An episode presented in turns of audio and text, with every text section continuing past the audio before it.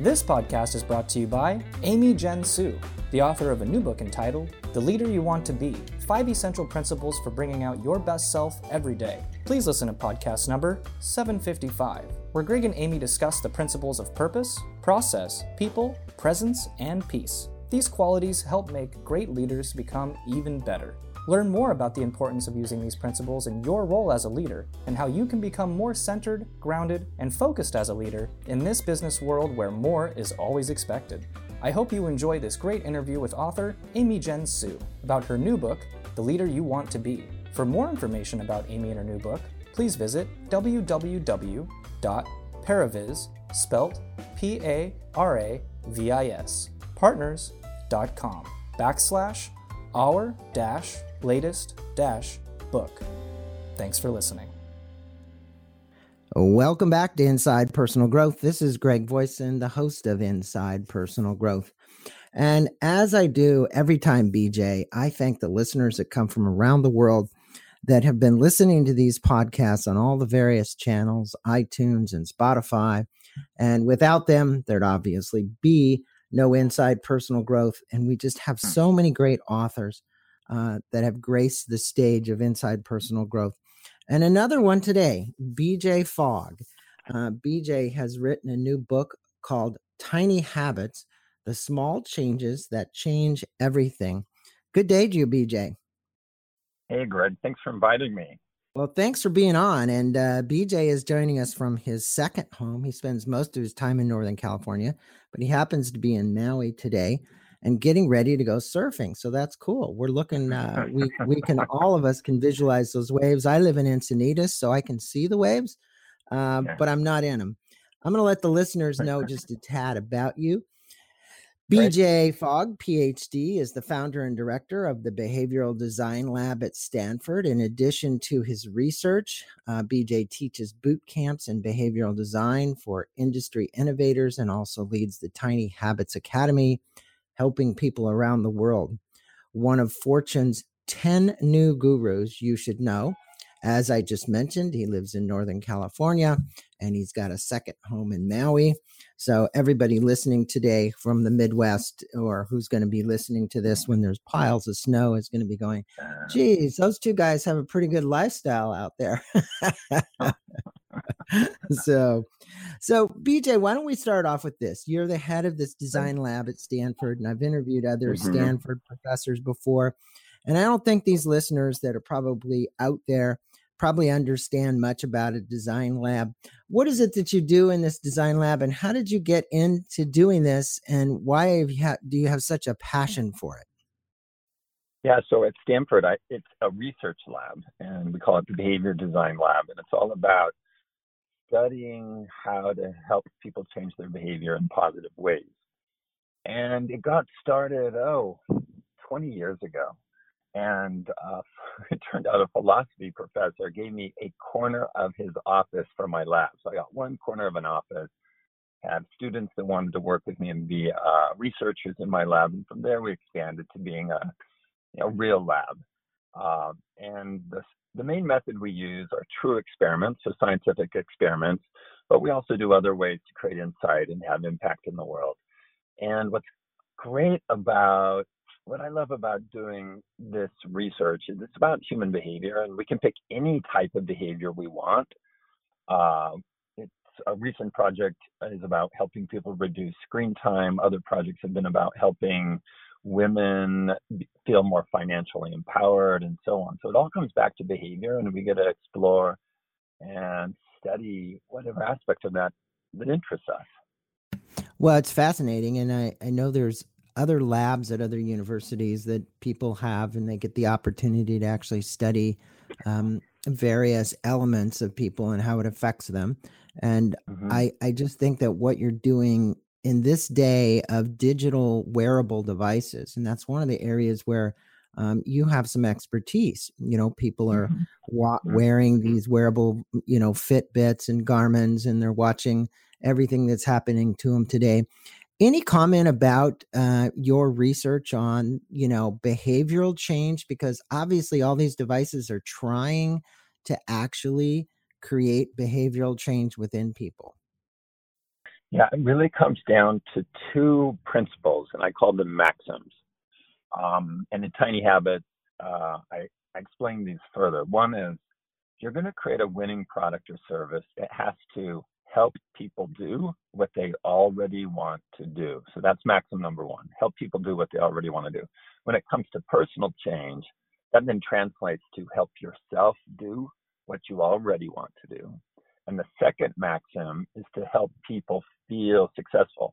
So if you're if you have a wearable or if you're designing a wearable for somebody and it's tracking them and giving them feedback, the key there is to help them feel successful.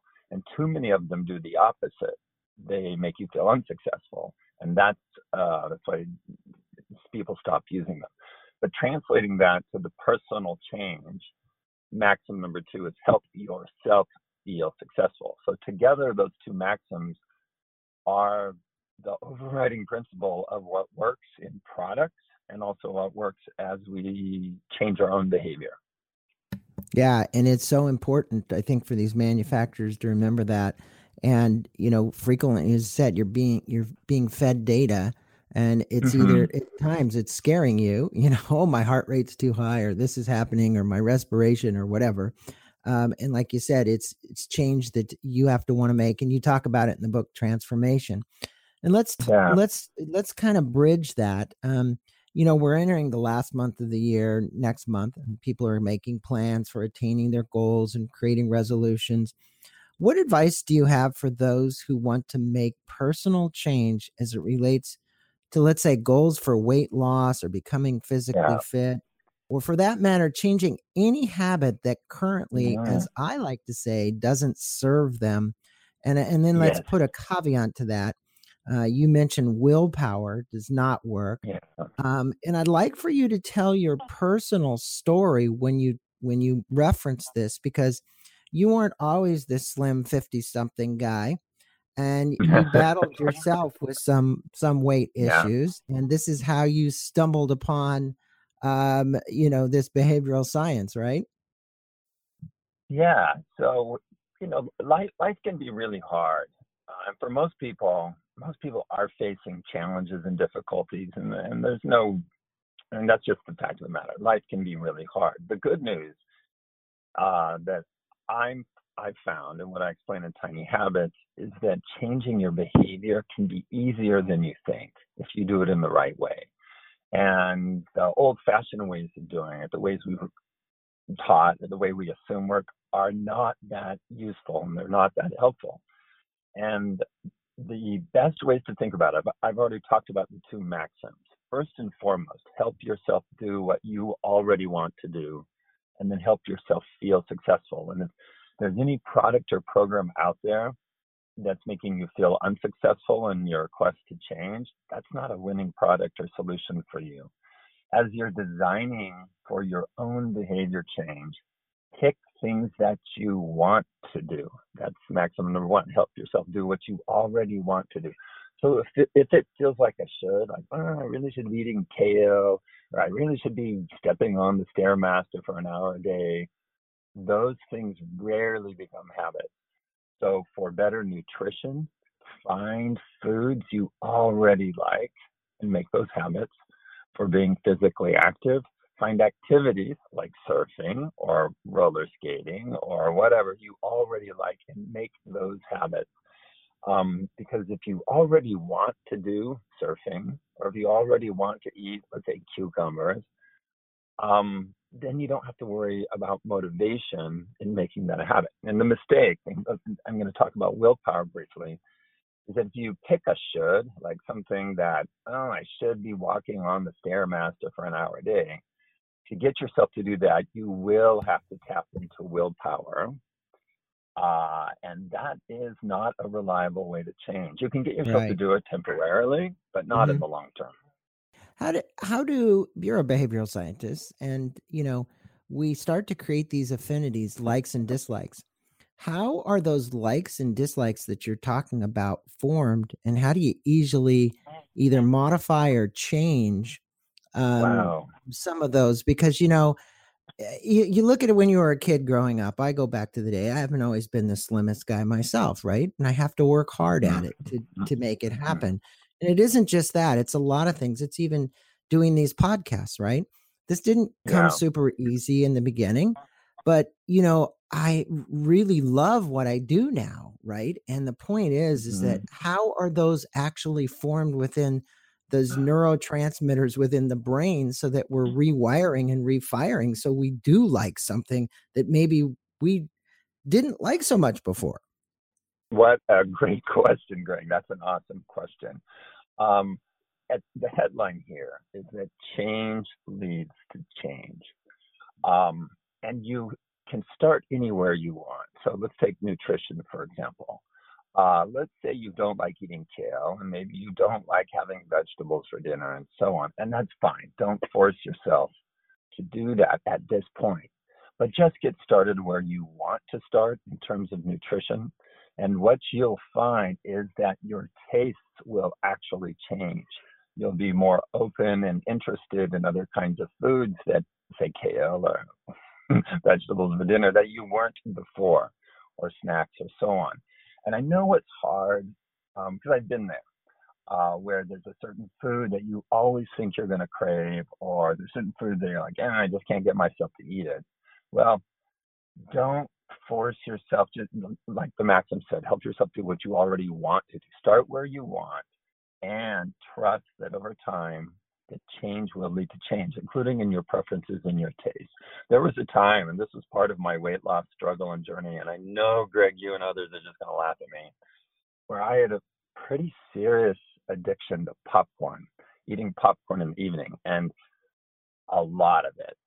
And and I just, you know, when I struggled with that, I just thought there's no way I'm ever going to be free of this craving and the urge, and I'm always going to have to somehow address it well, fast forward to today, I don't have any more urges for popcorn. And I know people are thinking that's trivial and laughable, but it was a serious problem in my life. It, it, it led to weight gain, feeling bad about myself, sleeping poorly because I eat so much popcorn. Tough to digest too.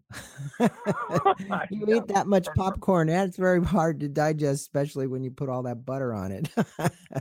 yeah, I mean there were problems with it, but I just felt at a point. I just remember feeling so powerless around it, just like. And it was sort of almost like there wasn't like a Popcorns Anonymous or anything I could go to but it does help me understand better people struggling with urges and especially food temptations. And so, two things here. One, start where you want to start, start really tiny. Maybe not tackle the big popcorn problem in your life right now, but start somewhere positive and trust right. that over time your skills and motivation will increase and you'll be able to tackle that thing. That's number one. The, the second thing that goes hand in hand with it is to redesign your environment, let's say your home environment or the mm-hmm. eating environment, or even like in tiny habits. I explain how to redesign your fridge so it makes it really easy to eat right. the good food and really hard to eat the bad food. So in the case of popcorn, part of the figuring it out was guess what? We cannot have popcorn in the house. Popcorn is banned. Popcorn paraphernalia is banned, and so on. Just so even when I was sitting down watching The Voice or watching, you know, reruns of Groundhog Day and wanting popcorn, it was hard to do. So I would not eat popcorn because I'd have to go to the store and buy it. Right. So you you removed it from your shelf. You removed the air popper from the house or whatever mm-hmm. you were using mm-hmm. to get nice popcorn. Now you know you mentioned in the book that change is not hard, but motivation is. Now, granted, we were just talking about motivation and it, it's not our fault what advice do you have about um, staying motivated? It's one thing to say, okay, well, I've changed this environment. Uh, now I've yeah. got to I got to create this uh, or this motivation. I was motivated to do it, but then you fall back into an old pattern, right? You yeah. you you have this relapse, and you went to the movies and you had a thing of popcorn, even though you're moved yeah. from the house. you find yourself walking down the aisle at the grocery store going, wow, that popcorn at the movie theater was really good. I think I'm going to buy the popcorn again. So, how do you help people with the motivation part to sustain, you know, systemic, long term transformation, yeah. uh, not just change. Yeah, well, great. I don't want to sound like a broken record, but first and foremost, pick habits that you want. Especially, I mean, in the case of popcorn, it's stopping something and you have an urge you have to deal with. That's a pretty difficult place to start. Instead, look at what new habits you can bring into your life that you want. And when you start there, uh, creating new habits, and maybe not tackling, tackling the popcorn monster yet. Uh, get good at creating new habits that you want, and that means you won't have to worry about motivation so much. Now, as you learn to create the new habits, change is a skill, and so you're going to get better and better at making change, just like any other thing that you practice and do. And as you go down, as in, and I explain this in detail in Tiny Habits, that you change best by feeling good, not by feeling bad. Right. So, in the Tiny Habits way of changing, shame and guilt and feeling bad about yourself is not part of the program. In fact, you, yeah. if, if you go to the theater and you eat popcorn and you it's like you go, oh well, I'm going to get back on it tomorrow. I'll just get right. back on the program tomorrow, and you do not beat yourself up. That's not helpful. Yeah. Well, I think that that's an important thing. And you know, I I, I went through the book pretty carefully and you you speak about these competing motivations and how mm-hmm. competing motivations are affect the ability to make change. If you would for the listeners, they maybe don't understand what a competing motivation is. Can you explain it and how it works in this context? Yeah. So at any given moment, you may be motivated to do two things. And I'll just give a real example right now. It's morning in Maui, and I'm motivated to go surfing because that's what I do every morning, and I love it. Well, but I'm also motivated to talk to you, Greg. And guess which one wins? Talking well, to you. I'm right now, right now, at this moment right. in time, be here now, yeah. as uh, as famous yeah. people have said, it's me. Uh, but I see those waves calling you, BJ.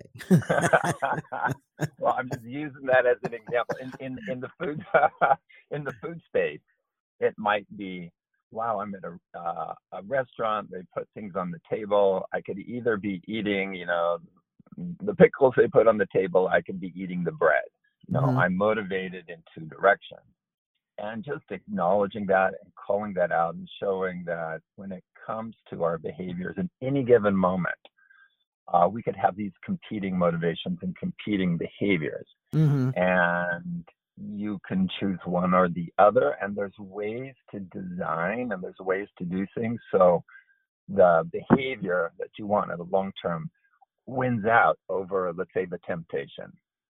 Well, and if you would explain to the listeners, and this goes right down the aisle with your book, and I want to state this for the listeners. The book is so well done, easy to follow, easy to read. Um, and the and the key here is the actions that you'll be wanting to take as a result. Mm-hmm. What is behavior matching? Oh, wow. Behavior matching. It's a phrase I created to describe something that's never been named before. So if you look at the aspiration of, I want to be more physically active, okay, a lot of people will set that down as a New Year's resolution or have that in their mind. Well, that's not a behavior. It's not even a habit. It's an aspiration. It's high level. I want to be more active. And when you look at that, there are hundreds of ways of being more active. You could surf.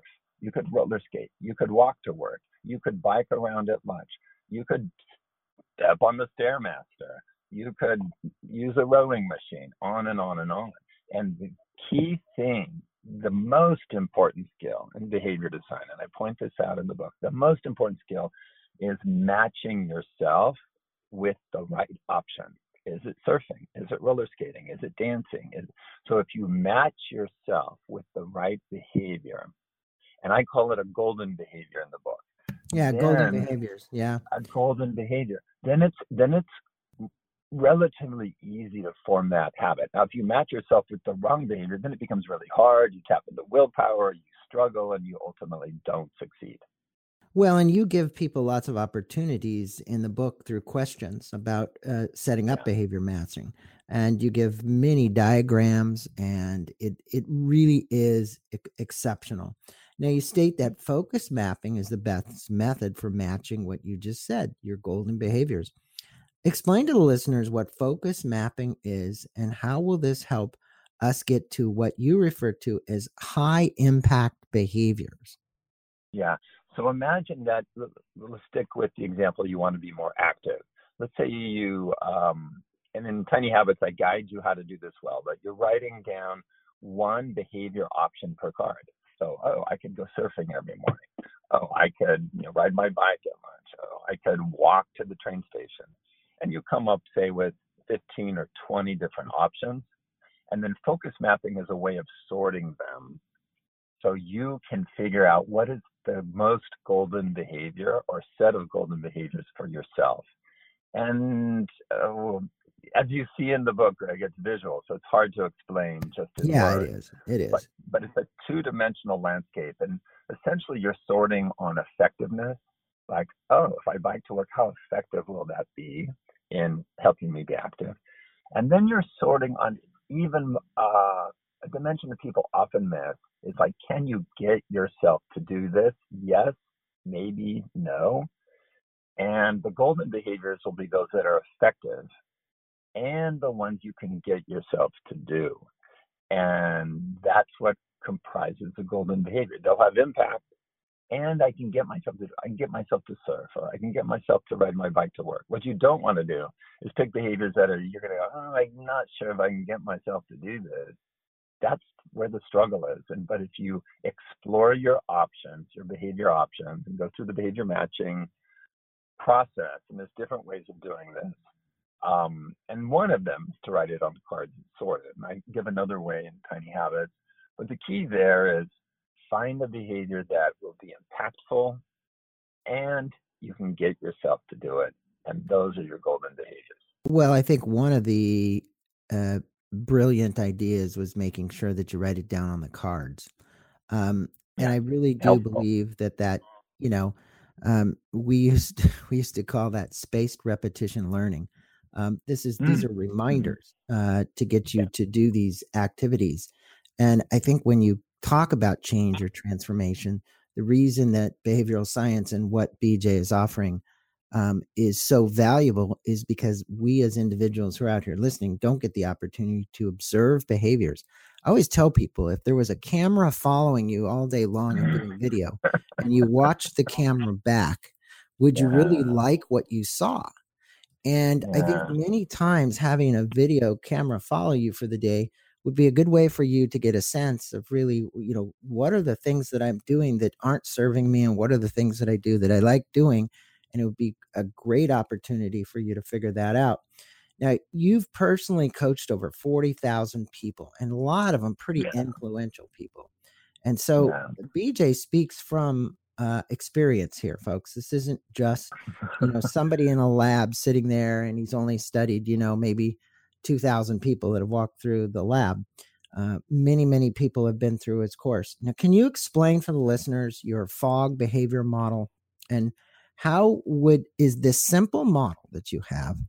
Um, can the folks who are listening today kind of apply that?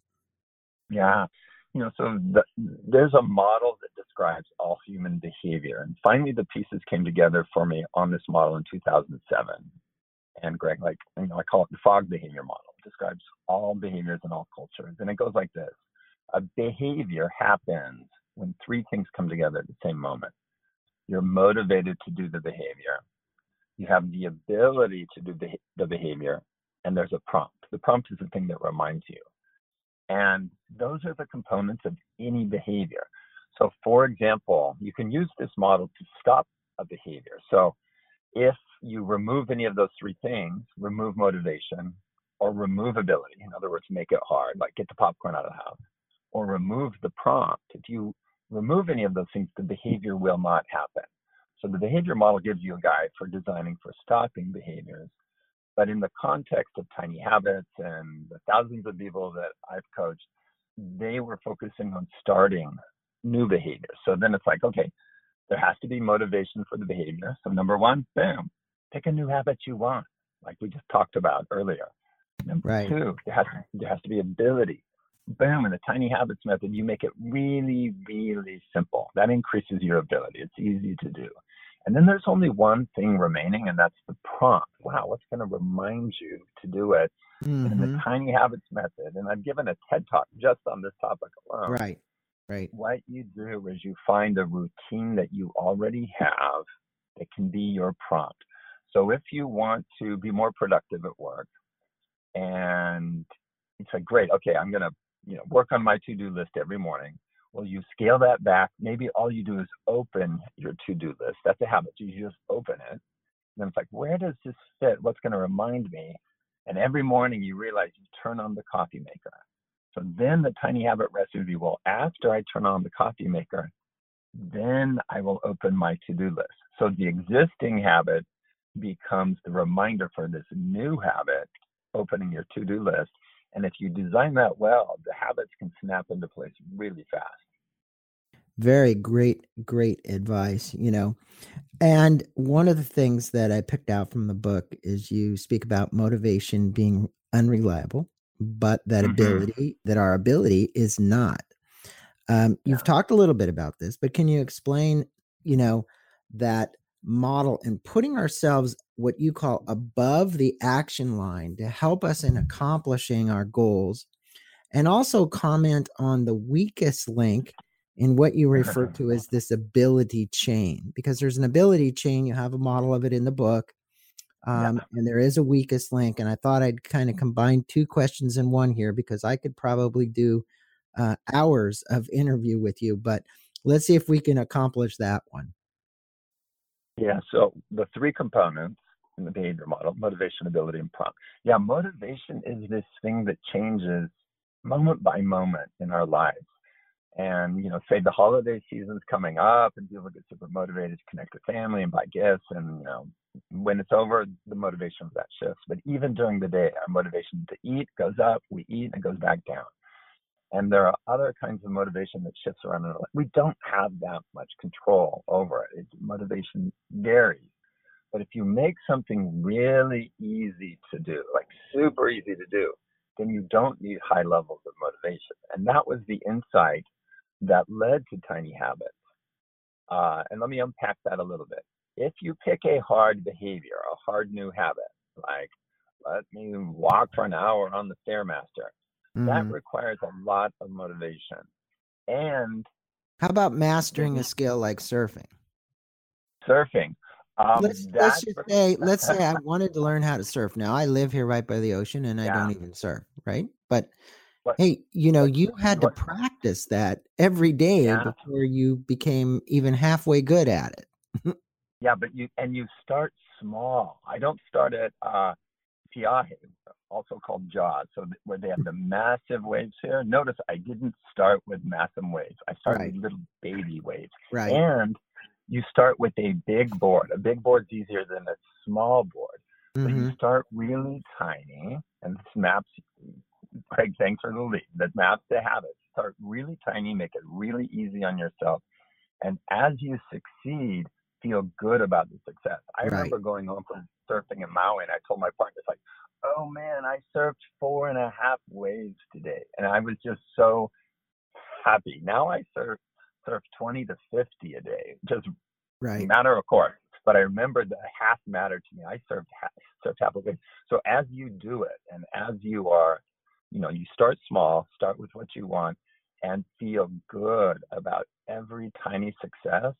That feeling is what wires in the habit or wires in the skill or wires in the fact that you can go from four and a half waves to 50 waves. Such and a, there are bigger waves later.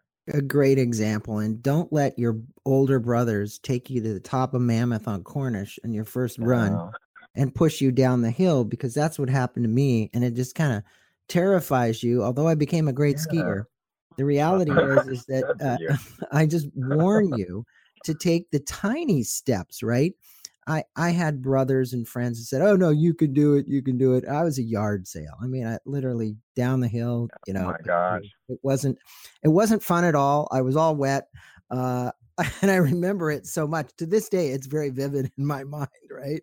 But, but, um, and, but Greg, let, let me map this to how people try to change their behavior. So often, uh, people like pick this huge hard thing, like going to the top of the ski run that really is not where they should be. But right. our culture and TV shows and things you see on the internet get you to go to that top of that super steep hill. And that's where I start in the book, Tiny Habits. You saw that, right? It's like, right. hey, you've probably tried to change and it hasn't worked and it's not your fault.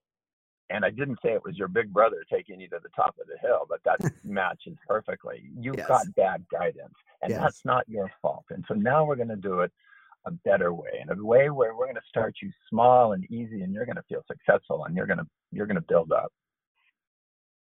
Yeah it's it's so true and i think you know people well they say it's so simple um, but actually it, it, it isn't as simple as us speaking about it because then there's all these behavior modifications and your mind is racing with all kinds of things that you might have fears about and be very emotional about. Let's talk about that. You have a tiny exercise for making a habit mm-hmm. easier to do. Can you speak about our to our listeners about this two-part exercise and how we would use this to change a habit? Well, at the end of each chapter in Tiny Habits, I have a set of tiny exercises. And believe it or not, one of them is to make eating a tiny bit of chocolate a daily habit. And people may wonder, wow, you're getting people to eat chocolate as a habit? Yes, if it's healthy chocolate, number one. And number two, you're not eating the whole bar, you're eating a tiny bit. It's like a vitamin. And the point, Greg, of putting that into the book was the way that you would create the daily chocolate habit is exactly how you'd create all the other habits pick something you want. In this case, most people want chocolate and they like chocolate.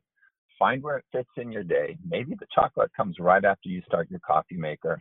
For me, uh, the tiny chocolate habit fits when I'm getting out my vitamins because I view it as uh, a supplement, as a nutritional. Uh-huh. Um, it's, it's nutritional, and so I just folded it in with the rest of that those habits and every day I eat a tiny bit of chocolate and it makes me feel like I'm taking care of myself.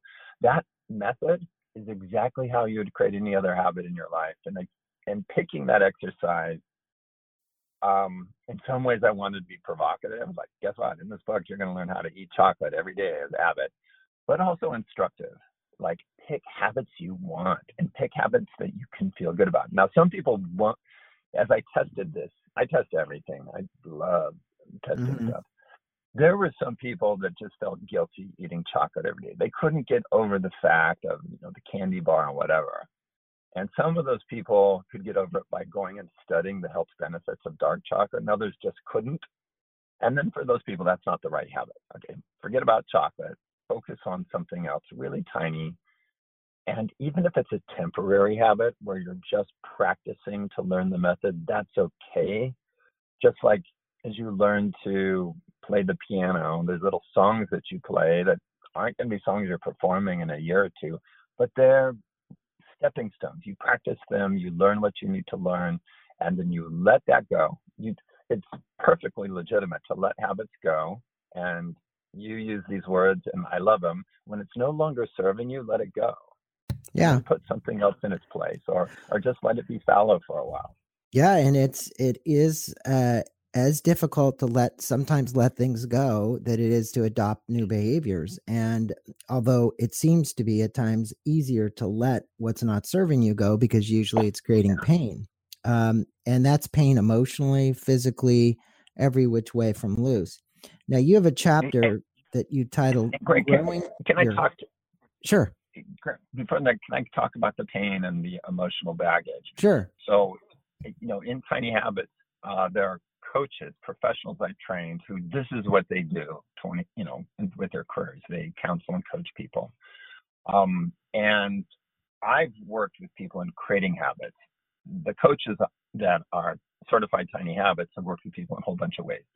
And in my experience, and especially drawing on their experience, if there is something that's really causing you pain, um, well, if it's an addiction, go get professional help. Them. Let me just say that. But if it's like weight loss or something about um, negative thoughts or something that's just you've had a lot of struggle with, do not start there. in changing your behavior, set that aside for now and start in a positive space where you don't have so much emotional baggage. And that might be create a bunch of habits around tidiness, or it might be relationship habits where you're connecting with uh, your mom or old friends or whatever. So start in places that don't have so much pain and baggage, and then you'll develop the skills and the motivation when you can later tackle that harder thing, that popcorn problem or yeah that, it's it's like building Yeah. a, a stronger muscle right it just like when you go exactly. to the gym you're not going to start with um, you know 150 pounds if you haven't lifted weights in a while you're going to start with the 20 pound and work your way up and i think then you feel more confident the ability to tackle these Yeah. challenges because now you Yeah, can work your way up to the 150 where you can actually move move meaning change something uh, pretty substantially. And that leads Yeah. me to this chapter that you have on growing your habits from tiny to transformative. You know now we're going tiny we're going big we're going to the 150 pounds. Speak with the listeners about the process of scaling habits habits that grow and habits that can multiply Uh, you're exactly right. There's two ways that tiny can be transformative. One is you start a habit tiny and it grows over time and and habits will naturally grow. So if you start with say just two push-ups, over time that will become more just naturally. You'll get stronger and you'll want to do more. If the habit is just opening up your to-do list, with time you will do more and more. And in the tiny habits method, you can always do more. You could always do 20 push-ups and open your to-do list and spend 20 minutes on it. But you're never required to do the big thing. It's the tiny thing's always okay. Uh, and that's a huge shift. It's a, there's a lot of things in tiny habits that don't go along with traditional wisdom because the old stuff doesn't work very well. And in tiny habits, there's a mindset that the tiny version of the habit is always okay. It's always okay just to floss one tooth or do two push-ups. But when you want to do more, do more. And what happens is your capacity to do more and your motivation to do more will go up. And so you will naturally do more. So you could think of like a small plant that grows. The second way that tiny becomes transformative is that the habits will propagate other habits, just like plants propagate other plants. And so if you start, oh, let's say doing a healthy snack at 3 p.m., uh, and you're feeling good about it, what will also happen naturally, and this happens to the vast majority of people who do tiny habits within five days, 73% of people report they started doing other habits that are related within that five day period. So you get this ripple effect, but it comes from not just doing a new habit, it's doing the new habit and feeling successful. That then leads to doing other related habits. Like, so if it's in the nutrition domain, you'll start creating other nutrition habits and making decisions around food differently. And so change leads to change. Like we talked about that before. And in this case, think of it as a ripple effect. So just start with something that you want. And as long as you feel successful doing that, it will have these positive ripple effects in your life. It it certainly does work that way and i think the challenge sometimes people have is i've done so many interviews with the psychology of how to reach goals or you know i've been doing this now 13 years and i always look at the proximal goals right? It's like Yeah. it's the same kind of thing it's like well so you said you have this goal to make a million dollars well what are the things that you have to do? What are the steps and the actions? And those are the proximal those are the tiny habits right? Those are the little yeah. things that have to happen first uh, before you do that. Um, and I and I think that this book, eh, from a personal growth mastery standpoint, is a it's a it's a must read for all of my listeners. Now let me wrap this up. You've invented a new type of habit that you call a pearl habit. Um, can you explain what the pearl habit is and how it works? And then we're going to tell our listeners how they can get your um, a no cost free download. Uh, they can get that Mhm. by ordering the book. And we're going to talk about your website and some of your videos and so on. But what is this pearl habit? The pearl habit is you take something that's annoying in your life that you cannot change and you use that to create something beautiful or valuable. Just like a pearl has this irritation and then it creates something valuable. Here's an example. Let's say that your neighbor's dog barks and uh, it annoys you, but you can't change it. There's nothing you can do about it. What you can do is say, okay, when I hear the dog bark, after I hear the dog bark, I'm going to take a calming breath. So you can use that irritant to help you do something positive. And then what happens when you do that, the barking becomes less annoying, but then you also get something positive from it. So you basically use the irritating thing, the barking, to be your prompt to do something positive. Now, you won't nail it the first time. In designing any type of habit, including Pearl habits, you might try something that doesn't quite work, and that's okay. Change it and try something else and try something else.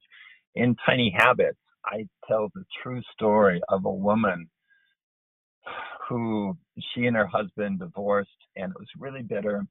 And when they got cross paths to hand off the kids and stuff, he would just criticize and belittle her, and she couldn't change that. And so she used that as a prompt to do something positive in her life. And so she knew when she'd see her husband on the weekends to trade the, you know, hand off the kids or exchange, that he was going to attack her. And in the moment she was being attacked, she created the tiny habit of thinking, great, now I'm going to go watch that video I've been wanting, or now I'm going to go look at those necklaces. And what happened, and this is Amy, and it's a true story, what happened is the attacks had less power when they happened. And then she had a whole different attitude around the meeting. It started to shift. And as her attitude shifted, he then shifted in response. And so those encounters became a lot less aversive. And in as she described it, it was like a miracle that she through creating a pearl habit, she changed her attitude, which then rubbed off on him. And then they ended up at a graduation party together for their daughter. yeah. They actually got along and they actually got along and she was like blown away. And it started with creating this pearl habit. Well, and I think you find that uh, over the course of a relationship, no matter what about that relationship is, um, you know, what you resist persists. Um, Mm. and you know, if you're there trying to resist what he's doing, but if you then, like what she did, she took a habit, which was a pearl habit, and said, "I'm going to think about watching the video or whatever you're going to do." Um, she moved herself into an emotional state that was completely different. So it wasn't about resisting anymore. Um, and I think that that's that's one of those things that that you can do. I Mhm. think in all relationships you have to look at that and fine tune and continue to fine tune. And that was a great example, by the way. So for our listeners, um, there is the Tiny Habits Toolkit, uh, which they can go to tinyhabits.com. Huh? Yeah. And I'm so excited about sharing the toolkit. yeah, the toolkit is really great. And I'm going to say, look, in this toolkit, there's a list. It's five practical videos. There's a quick start guide. There's the expert collection, 60 new habits. There's a tiny habits template. There's BJ Fogg's cheat sheet. There's the simplest way to design a new habit and a free bonus. And I would encourage you um, to definitely go there. There, you can go to tinyhabits.com. Uh, he's got five videos. You can watch one, watch them in sequence, watch them all, watch them over a period of time. But great little videos that uh, you can watch. They're not very long. Um, and then he's got the um, what he calls the expert collection habits for reducing stress, habits for staying focused, uh, habits for better sleep. Um, and then he's got the tiny habits recipe template um, that you could just even cut out, put it on your desk, put it on a note card. Uh, he's got printable recipe cards. If you go to tinyhabits.com forward slash recipe cards, you can get those cards, and that tells you kind of how to anchor in the moment, tiny behaviors, and then celebrate. You've got the create habits super fast. And then you have Mhm. the simplest way to design a new habit. And I would just encourage my listeners man, if you're going to pre order this book, now's the time to do it. Get this free download. Go to Amazon. We'll put a link to Amazon um, so that you can pick the book up. It doesn't come out until the end of December. I think the release date is December 31st. Is that correct? Yeah, that's right. Great. So right before New Year's. What a wonderful time to release a book to change habits. I'm yeah, and and Greg, I was so eager. You know, the books, as you know, books get done far in advance of their release date, and it was driving me bonkers that I couldn't share it with people until the end of the year or January 1st. And that's why I created the Tiny Habits Toolkit. And the the situation is buy the book, and if you buy it on Amazon, you don't have to pay until it actually ships. But then you get the Tiny Habits Toolkit. And what I'm delighted about is now I can help people right now. I don't have to wait for the book to come out. And that's the point of the toolkit is you know, get the book, sure, that's going to be important. But I can st- you can start benefiting from Tiny Habits right now with the toolkit. Well, and not to forget two other things that I want to mention to my listeners. First off is the free five day program, which is at the same website. You just click on it. And for those of you out here or listening that you're professional coaches, you may be psychologists, you're trying to work to help people change habits, you'd like to adopt some of these and get certified as a certified tiny habits uh, specialist, you can mm-hmm. do a mm-hmm. certification program that are up there starting in December and going all the way through next year. He's got all, lots of options for you when you can start that. And um, really, BJ, it's just been an honor having you on. It's always good to speak about something that's so pertinent into mm-hmm. everyday life, right? Um, what we've talked about, everything we've talked about today, is something that applies to us in the moment every day. It's about our choices, it's about our decisions, uh, it's about things we do and actions and behaviors that can change, that can actually make our life for the better and can transform our lives. And you've done a masterful job of laying this out and putting this not only in the book, uh, but also putting it into the free download and the five day free program. If you were to sum this up, what is it that you'd like to leave the listeners with today about how they can make these small yeah. little changes in their life to change it forever? Well, you you three quick statements. Yes, you can do it. It's not as hard as you think if you do it the tiny habits way. Don't delay. I would say don't even wait for New Year's or some special. Start now. And three, I guarantee you will succeed faster than you thought. So just dive in and you'll find that if you design it in the right way, the tiny habits way, you will feel successful faster than you thought. And it will be easier than you thought. And just go, wow, why didn't I know this before? Well, because it wasn't out there before. So just dive in and be playful too. Don't be too uptight about it. Yeah, you had to uh, study this in the lab first before people could know about it. And so, you know, you're learning from the uh, thought leader and expert here. And just for you, because I know you can't wait, go hang 10. Um, you're about ready to get out there on the surfboard, and, and all of us can actually visualize that Thanks so much, BJ, for being on Inside Personal Growth and sharing some of your wisdom and knowledge and insight about uh, making tiny habits stick. Thank you.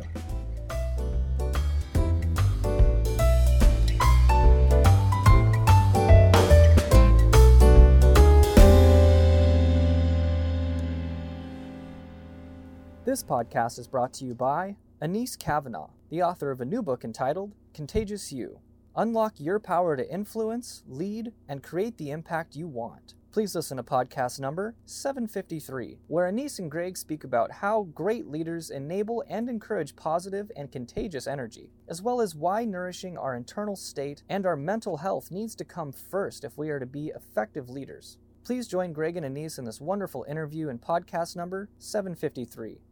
Thanks for listening.